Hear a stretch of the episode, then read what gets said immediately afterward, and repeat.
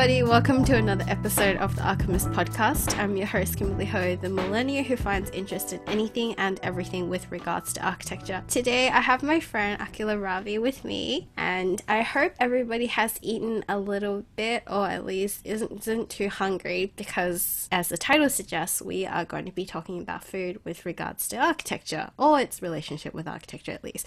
But before we begin, Akila, could I please get you to introduce yourself? Okay. Hi, everybody. My name is Akila Ravi. I am an Indian and I'm a graduate of architecture in a firm called Heed Architects um, and Pinkerton Masters in South Melbourne.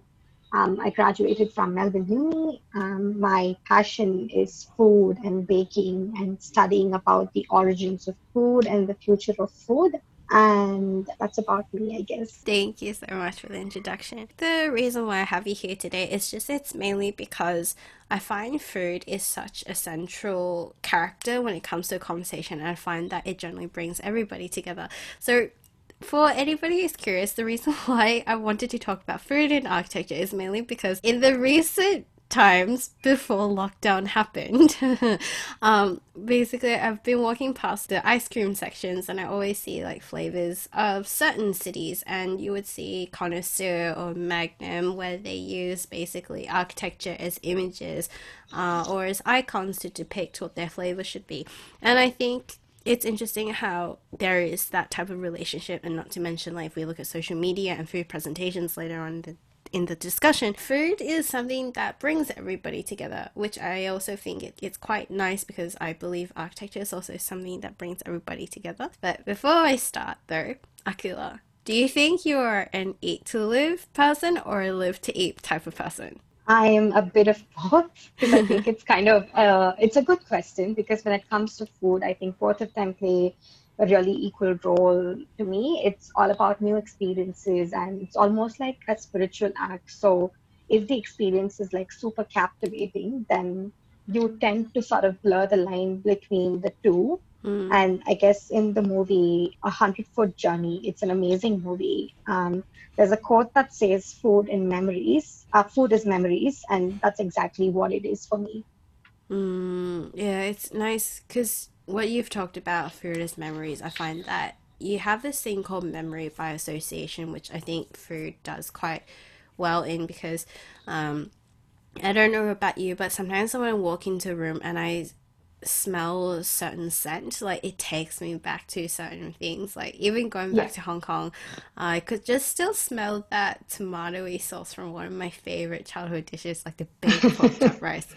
Yeah. I should have had a better breakfast today but doesn't but yeah, it's interesting how food is always a is what you associate it with. But I wanted to know about like your impressions about food and its relationship with architecture as well. Hmm, sure. Um, so I was just reading a book called Essays on Kitchen recently, and then I was also reading a lot about how architecture and food are closely related to memories and how they form a connection, especially. There was also another book, it's called um, An Omnivorous Mind, and it also talks about how. Um, in our brain, we have this nerve ending called this the hippocampus, and the hippocampus is what is really important for associating our brain with memory and it also has uh, a connection to the digestive tract so the, the nerve endings can really recognize memory and sort of experiences. And what hippocampus also does is that it has a relationship with spatial experiences as well. So that's how you're able to tie in architecture memory and food all together. And um, the book was also talking about how architecture and food both of them play a role in mobilizing the sensory, the haptic, and the kinetic dimensions of memory with combinations of taste, sound, smell, and rhythms of everyday life. So, say if you're walking on a street and you smell the street, you can associate it to a certain restaurant or a certain kind of food over there. And you're already able to, the hippocampus is already, you know, making connections of food and memory and architecture. And I really love how the science plays into effect of architecture and food for me. So yeah, earlier on prior to this conversation, like we were you were telling me about how the food was food and architecture was part of your thesis when um, for yes. your finals as well. And I think it's interesting that you've brought on about the sensory systems because uh, in architecture industries, I find that we generally design for the aesthetics quite a lot. And I wonder if we also have a certain sense of responsibility to design for other senses.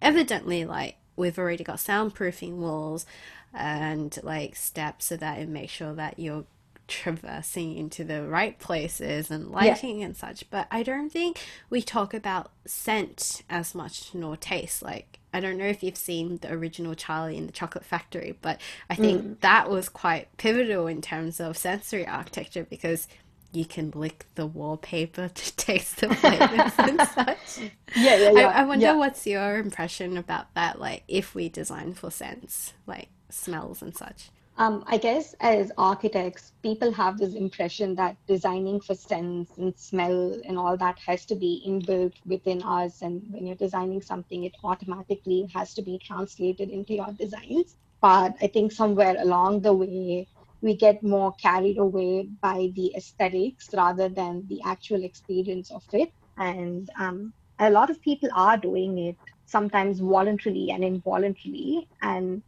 and it's not just about the architecture if you think about it it's also the urban design and then the street setting and the context and if you're walking somewhere and you're like oh this place there used to be this really nice cafe and then you had this really nice smell along this thing so think you know the wider context also plays a huge role and not just architecture for me. Mm. Yeah, I think that's really nice because it just brings that sense that architecture is very communal too, and food is yeah. adding that additional layer to the communal stuff.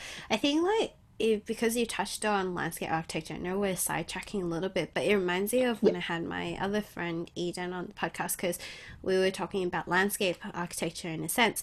And perhaps maybe it's our collaboration with landscape architecture architects knowing to put what types of faunas into the mm. environment to create these senses, which I think is quite nice as well.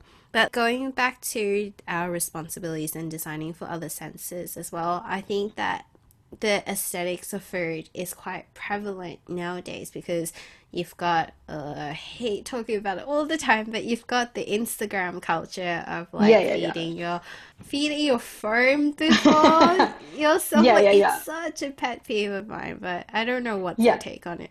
Um, so I think that you know in the book and many other articles they were talking about the musification of food um, mm. through, and that's what Instagram is doing because you're not living an experience; you're merely looking at what the third person is saying about what the food tastes like. And I don't want to be entirely critical about the musification of food because I have an Instagram account that showcases my creations as well.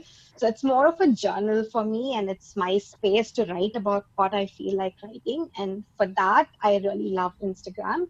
But I think completely relying on Instagram and, you know, captivating pictures of food um, to think that's what food is is wrong because there's an added pressure on establishments to make food look super nice and interesting whereas a lot of food that doesn't look pretty nice and tastes extremely good gets sidetracked in the process so yeah Mm, I just wonder if it's also it's always been a habit of ours where uh, we've always prioritized the visuals and aesthetics and the presentation of food as well. Because if you think about it, I, I don't know what I was thinking when I was a kid, but as babies, it's like you see food and mush and such and you just eat it. But then as adults, we, because we see so much nowadays that like we look yeah. at food, like the presentation of it, or I think we've just, as you say, like we just don't really want to eat it.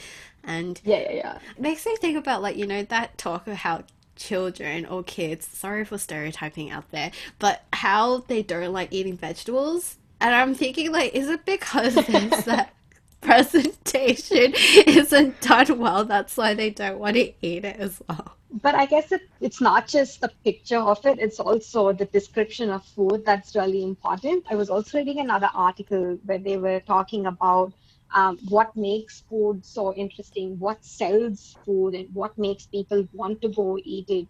So he was saying something along the lines of, you know, if you say something as crispy, then people are immediately going to think that it's going to taste super nice and then they're going to go buy it.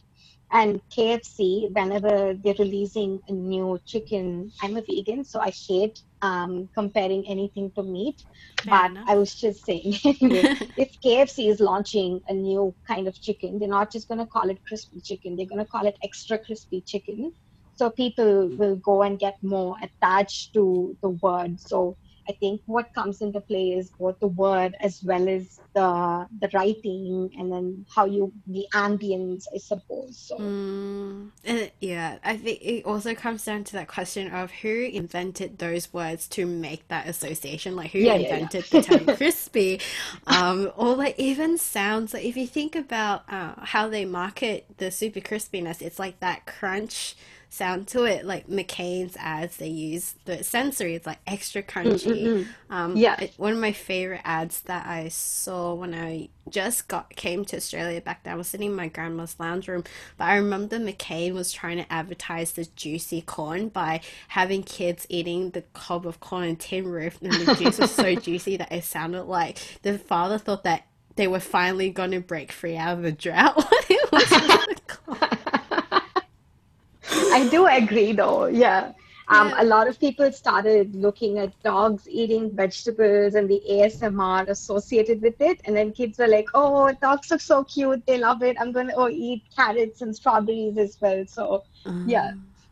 I should probably try that method with my niece and nephews. Like I was so surprised when my nephews like started not like eating vegetables. And I look at him thinking, you used to love eating broccoli, okay? Like your mom made so much broccoli and you ate a lot of it. I mean, I love broccoli, so I think that's why Yeah, me so too. frustrated. Yeah. But I'm like, you don't like it anymore? What's going on?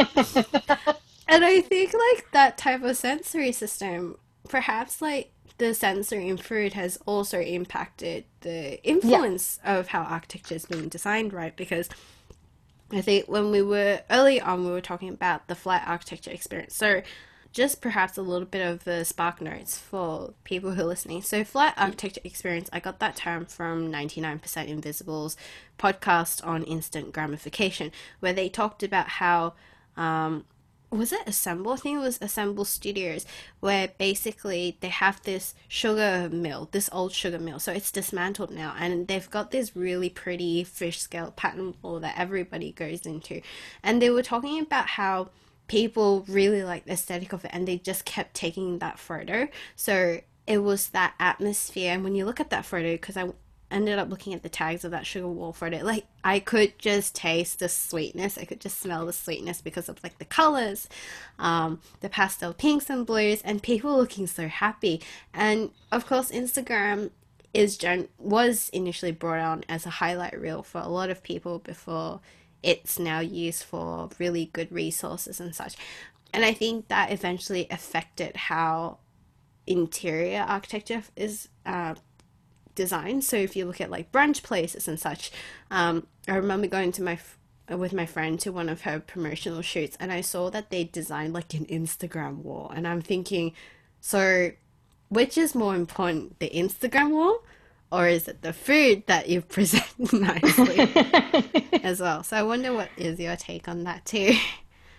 Um, I guess for me, it's the food, Mm. although um, the Instagram wall is what is bringing people to the food too. So it's that question about living to eat or eat to live again, because it, it, it ties with that question too. So, yeah. And I guess it's good business for them and it's marketing and anything is justified as long as the food is good. Yeah, that is true. Yeah. I think it's it is a smart marketing because like if you look at the links initially like you've also now got I know it's a long time ago but you've got like museums of food as well because people like for eating so much that well I don't know if there are people who just like to eat because they have to eat but you've got people who want to know the history of food uh, as well. So again, like there's that conversation of how impactful food can be. I remember going into the Nissin Cup Noodle Museum, as your colleague cool. also Yeah. have, Um, and I was just flabbergasted by like the queue of people wanting to experience what it was like to put together the cup noodle together. I, I didn't go in because a I think it was one of I was in the middle of my Japan trip and I was on a semi tight budget for um just to see what I can purchase and such and like the packaging and so which kind of put me off a little bit because I just felt like it was a bit wasteful, which we'll talk about. I do agree. later. Yeah, yeah, yeah. Um, but it was fascinating to see how people want to immerse themselves in the food experience, and sometimes you can look at the architecture, but sometimes I find that the architecture doesn't matter either. Mm-mm.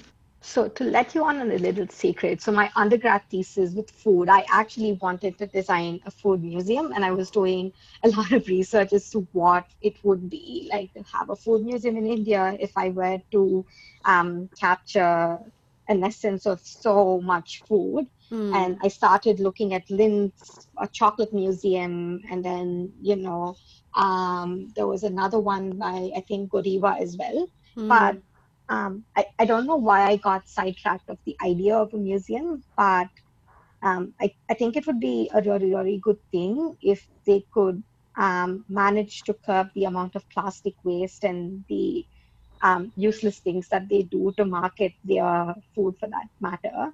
Um, it would, let me just rephrase. I think it would be really nice if museums had a very immersive experience as to what it's like from start to finish of the product and make people more interested on in their food and not just their brand. So you know, it could be a collaboration, it could be um, some sort of awareness on one ingredient that's making it shine, I suppose. So yeah. It's a good point because the museum's part it's compartmentalizing i guess the process of food but sometimes i wonder if we, we do need to compartmentalize certain things like the origins and such because you've got people now there's that controversial topic of cultural appropriation in Mm-mm. cooking because for example like i would feel like i've offended an entire nation if i publish a cooking book that isn't even my cultural background you know um, and sometimes I wonder if like the concept of museum kind of does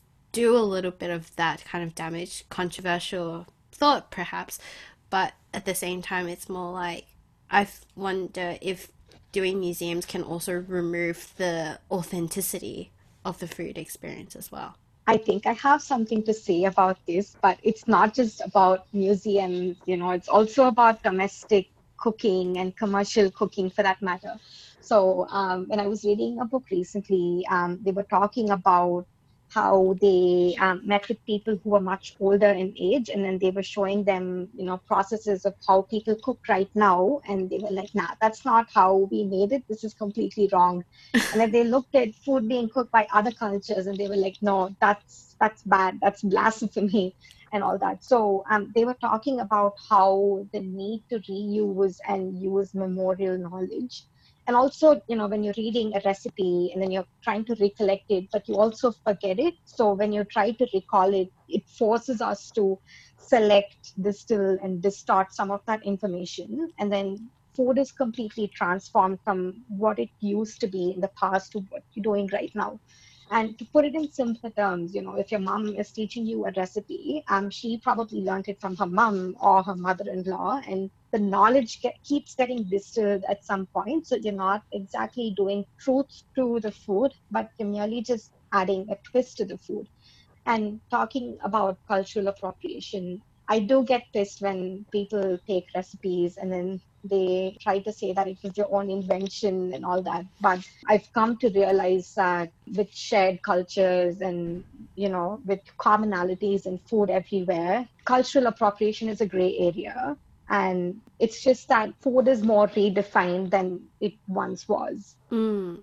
I think it's also about whether we are being too precious about our origins at the same time skills have evolved over time because like maybe a very wrong example but like i do know craftsmanship there are certain crafts that we can never replicate because we just don't have that time to do those things anymore and i think it's the similar sense of food because um how do I put it? Like back then people didn't have that certain type of technology in order to Yep. create things. Like we can celebrate what they've done, it's amazing. But if you also have that accessibility now, because like the internet is such a great place for people to try different techniques, use different, um, I don't know, take different essence and flavors that you've got this whole new fusion thing. I don't know if that's an offensive term in the food community, but, Nah. but I think, thank you. but I think that has also shaped the way we perceive food nowadays. Um, like the culture of Melbourne, because we are in Melbourne right now, the culture of Melbourne is brunch food. Well, brunch food is literally an umbrella term holding different types of hmm. backgrounds and cultures and such that defines what brunch is. And I think there's, I mean, yes and no. Sometimes I don't like it when somebody f- who is from a different background would like criticize somebody's own local knowledge of their cooking and such because I feel like who are you to say that you know everything? Yeah, exactly. you, Yeah. you haven't been through that experience. But I think like when people introducing new recipes, I mean like you can't post everything on the internet, but as long as you are sincere in acknowledging like the histories and such, I think that's completely fine. I think what we're also forgetting is that accidents can have like super nice cooking experiments, and also cleaning day in your fridge can give you the most important revelations about new recipes and cooking. Mhm. So um, you don't have to be so pure. I beg to differ when somebody thinks that food needs to be pure to a cuisine. I don't think so. Um, I cook based on what's available in my fridge and what's available in the market that day. So yeah. Mm. I think it's being creative with the resources that we've been given. especially budget. Yeah. I'm the worst when it comes to food because the thing is, when I'm home alone, I generally like I have one or two nights where I'm like, I'm gonna go gun her and be like as expressive and expensive with my spendings on food, and then the next couple of days later, I'm like, I spent too much money. I, I'm just gonna eat the minimal basics on vegetable pasta and just Yeah. like a little bit of rice and such, and I think I'm all set for the time yeah. You talked about a very important fact about the kitchen, like how cooking as well, like because food, evidently, we don't have food, we don't cook things. And so the kitchen also being a very central point to architecture as well. And I wonder if you would like to expand on some points of it. Um, for me, a kitchen is a place where you exhibit artifacts. I don't want to say artifact because artifact is not something being used, but you're exhibiting something of yourself based on your culture, your personality, and it has a lot of untold stories and um, memories associated with it. For me, more than my kitchen, it's my pressure cooker that brings me so much identity and the sort of a definition for my kitchen.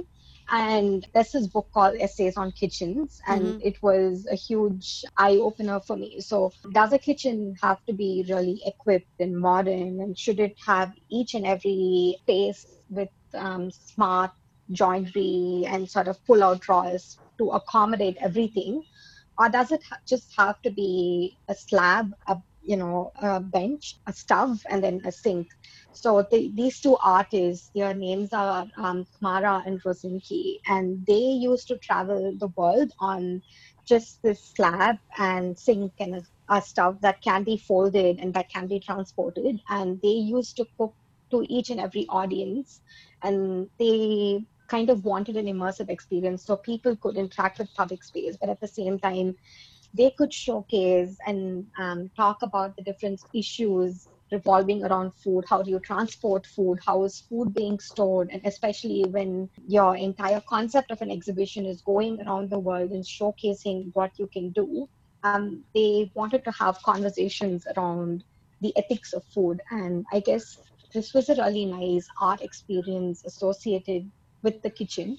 So, coming back to whether the kitchen has to be the center of a household, I'm going to say yes. But Mm. does it have to be so big as to accommodate each and everything you need? I'm going to say no.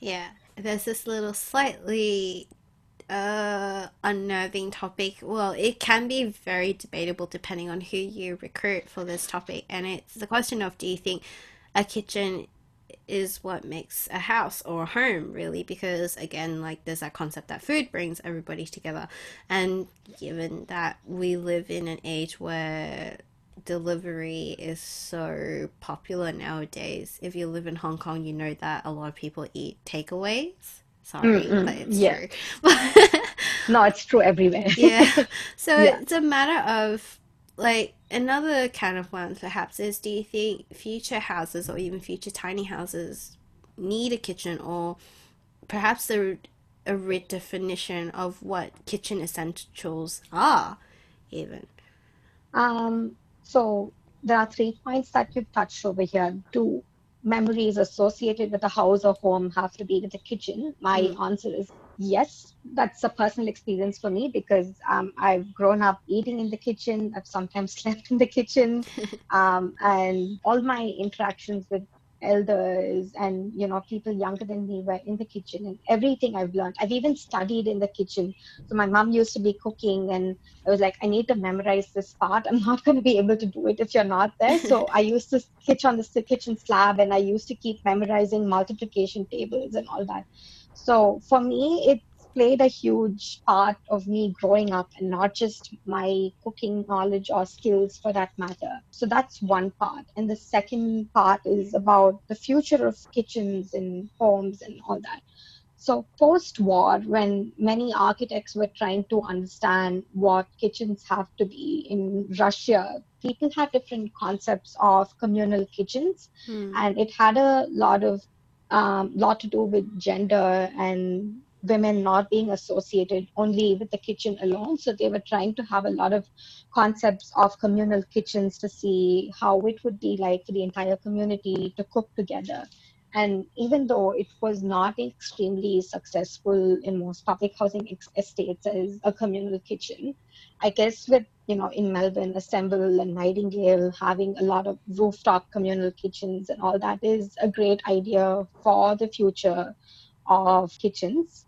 And I think that you know your kitchen at home could be something for bare essentials, but something like a community kitchen is good enough to be equipped for you know a large party or you know for your family to come together and cook and i love the idea of a future where each and every apartment has a communal kitchen Mm, yeah, I would love that. And I think something really nice about the kitchen in itself is just that it's also like you've got so much sentiments with it. Like I'm as similar as you because I grew up baking with my mom. Like we were very Mm. blessed in the apartment that we had for Hong Kong that it was big enough that we had an oven because not many houses Yeah. actually had Mm. an oven. It was all convictions. And so I was just growing up like being with her. And I think it also comes down to I know it's meant to be an architecture conversation, but doesn't matter. It's a springboard. But it's basically about how you foster that or nurture that appreciation for cooking as well as like interacting with food because um, looking at your Instagram stories quite a fair bit. Sorry, I do look through your it's stories quite a lot. i'm Um, it's just that you you share this plethora of knowledge with the food, like you making the enzymes out of the fruit peels and such, and I was really Mm. fascinated by that. So again, like I feel like people who grow to appreciate food, it comes from different influences, and I think primarily is whether you grew up with somebody who is happy to show you, or you will have that drive to just explore what the food community is. Um, so bit of a background. So my father um, used to run a food business. Uh, he had a food court, so we were associated with food to an extent. And growing up, I saw a lot of food waste, and I wanted to do something about it. So that's part A. And part B is my mom, who refuses to buy anything off the shelf. So if anything is packaged, she's going to be like, "I'm going to make it myself, and Mm. you can do it too." And this is what we used to do most of the time, whether it was an epic fail or whether it was nice. We always used to experiment with something, and it found, turned out to be something else. But that's where I got most of my interests, and obviously Instagram. When you know, um, people. I don't want to say influencers because I hate that word, but there are people who are doing good out there who are trying to educate people about ethical food production, how to grow your own food in the comfort of your balcony? How do you make sure that you can mitigate food waste? And obviously, my mom has been a huge factor in making sure that I have the skill set to survive. I'm pretty sure she was shitting her pants when I left home because I couldn't cook then. I couldn't even keep rice. And she was like, oh my God, what is this girl going to do? She doesn't know anything.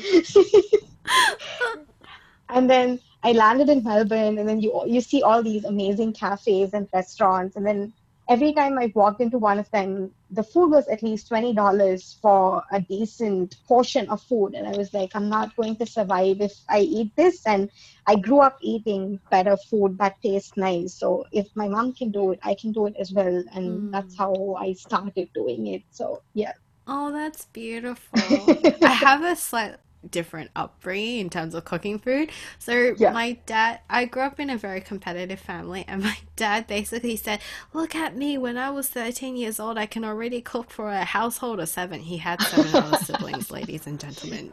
So I have. Yeah, I know. Family. My father too. I know, right? And so because like he said that, and then some of my uh, classmates back in primary school was like, "Oh yeah, I already know how to boil rice."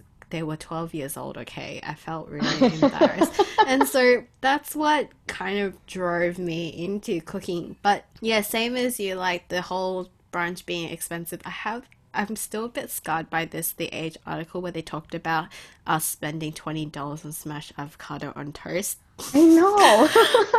oh my god, it's so bad. But I think for me, I have this habit of perhaps similar to your mom is that um, when I go to a restaurant, I tend to pick foods that I do really I do like so my comfort food is generally being if I went to a brunch setting it would be like a fritter mm. if not pancakes but I go there because I like to eat and then taste the flavors and think I'm like, mm. okay, I can make this at home. So how do I replicate this? exactly.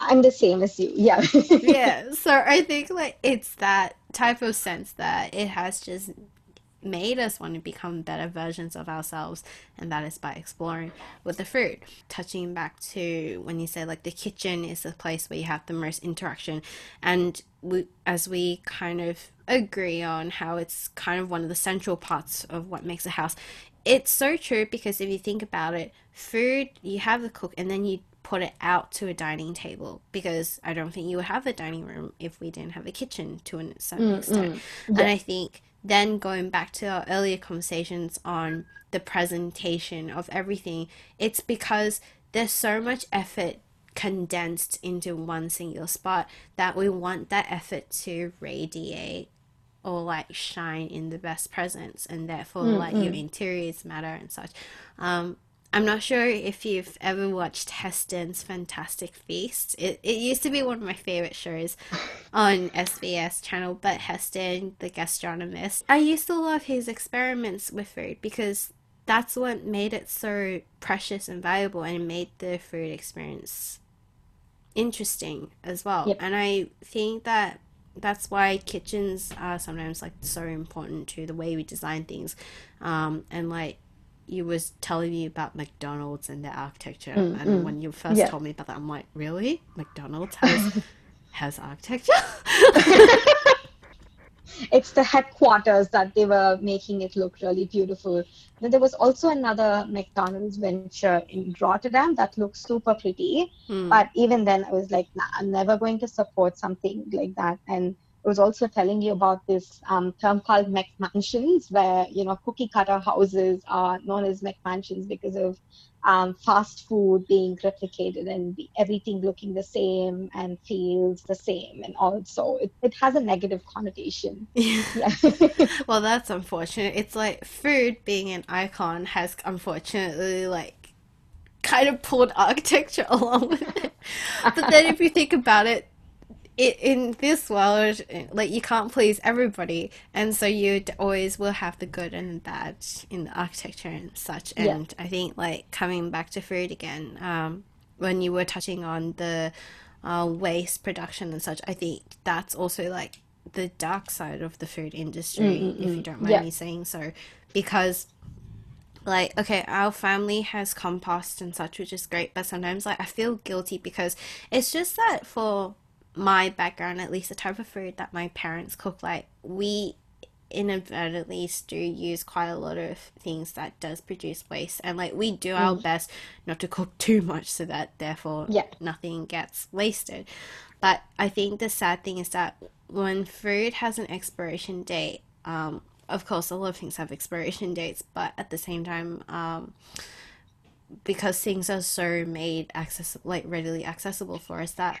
we often do take things for granted as well. So So I guess with the whole expiration date thing, cultures around the world had a really smart way of dealing with this by fermenting anything that was about to go bad and then preserving it. And I found it really interesting. And I've been taking a lot of seminars as to how to preserve food and do some lacto fermentation because A, it's really good for the gut, but B, it's also preventing food waste mm, and that's something I've I've gotten really immersive in in the past few months.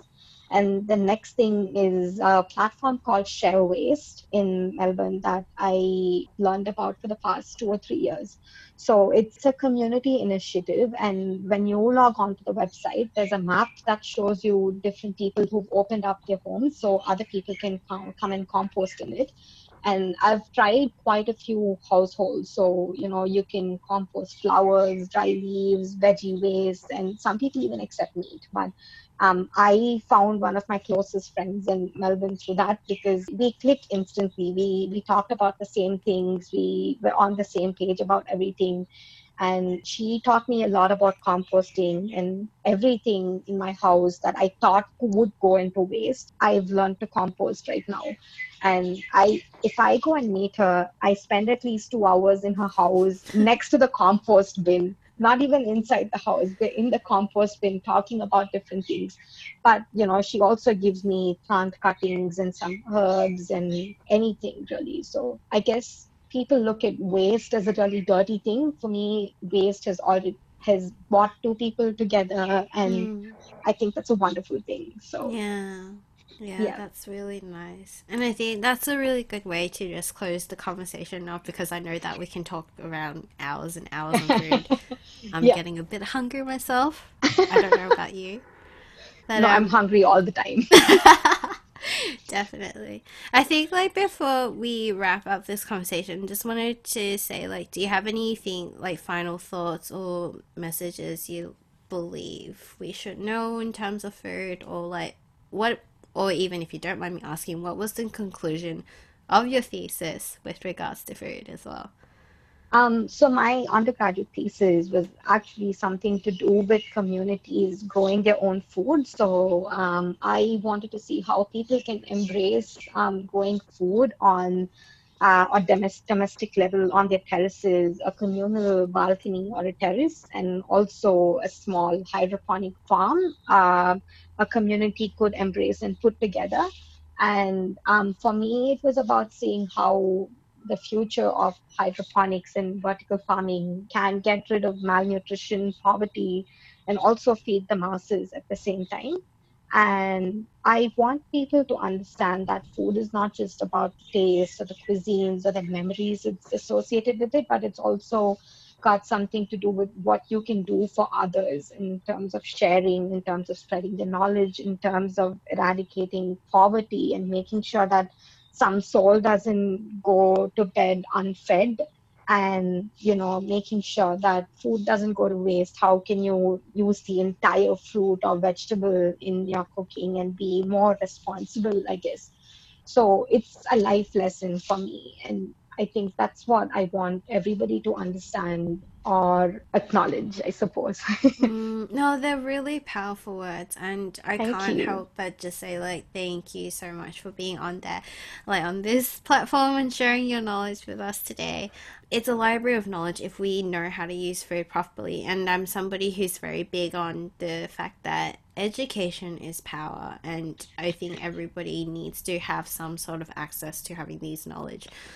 Before you go, do you have any accounts or handles that you'd like to share with us? I'll put them in the notes as well. Oh, I follow this woman. Her name is Zero Waste Chef Anne Marie. Um, I can't pronounce her last name and I don't want to butcher it, but her Instagram handle is Zero Waste Chef. Um, she talks a lot about different cultures and preserving, fermenting, and uh, using the entire vegetable. So um, I love her cooking. And there's also another one called Pasta Grannies, and I, I love it so much. So it has um, grannies that are aged from 70 to 95 years old who talk about how to make pastas with nothing, just your hands. Wow. And I watch it because it's so therapeutic. Even if I can't recreate it the same way that they do, I love watching that show. I mean, there's so many accounts. I think I should just probably message it to you. yeah, I was going Yeah. to say that it wouldn't hurt to share your own account. Oh, yes, please. Um, my account is Whisk Me Away. Uh, it started out as a really small baking venture back home. My my one of my closest friends, it was an overnight decision.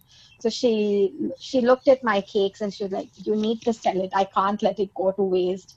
And then the next day, she placed an order for 50 to 60 cupcakes, and she's like, "I'm going to pay you, and I'm going to create an account for you, and you're going to run this business." Oh my gosh, that's amazing. yeah that was the sweetest thing that she's ever done to me and the re- i'm i'm really thankful and grateful for her that i'm able to showcase it i'm i'm actually quite shy to talk about things that i really like or to showcase my food and now i'm able to do that because of her so Oh, yeah that's great. Well, thank you so much, Akila. I'm so happy to have you on board, and thank you so much for joining Thank me. you so much, Kimberly. It's been so nice. I know it's supposed to be talking about food and architecture, but I related it to food and memories. And um, and it's really nice to hear about your side of the memories and food and what it was like for you as well. So thank you so much for that. That's all right. Oh, as always, anybody like if anybody has any other topics that you'd like us to talk about, please let us know on Instagram, Archivist in the Making. Um, please subscribe as well. In the meantime, take care, everybody, and we'll see you for another episode.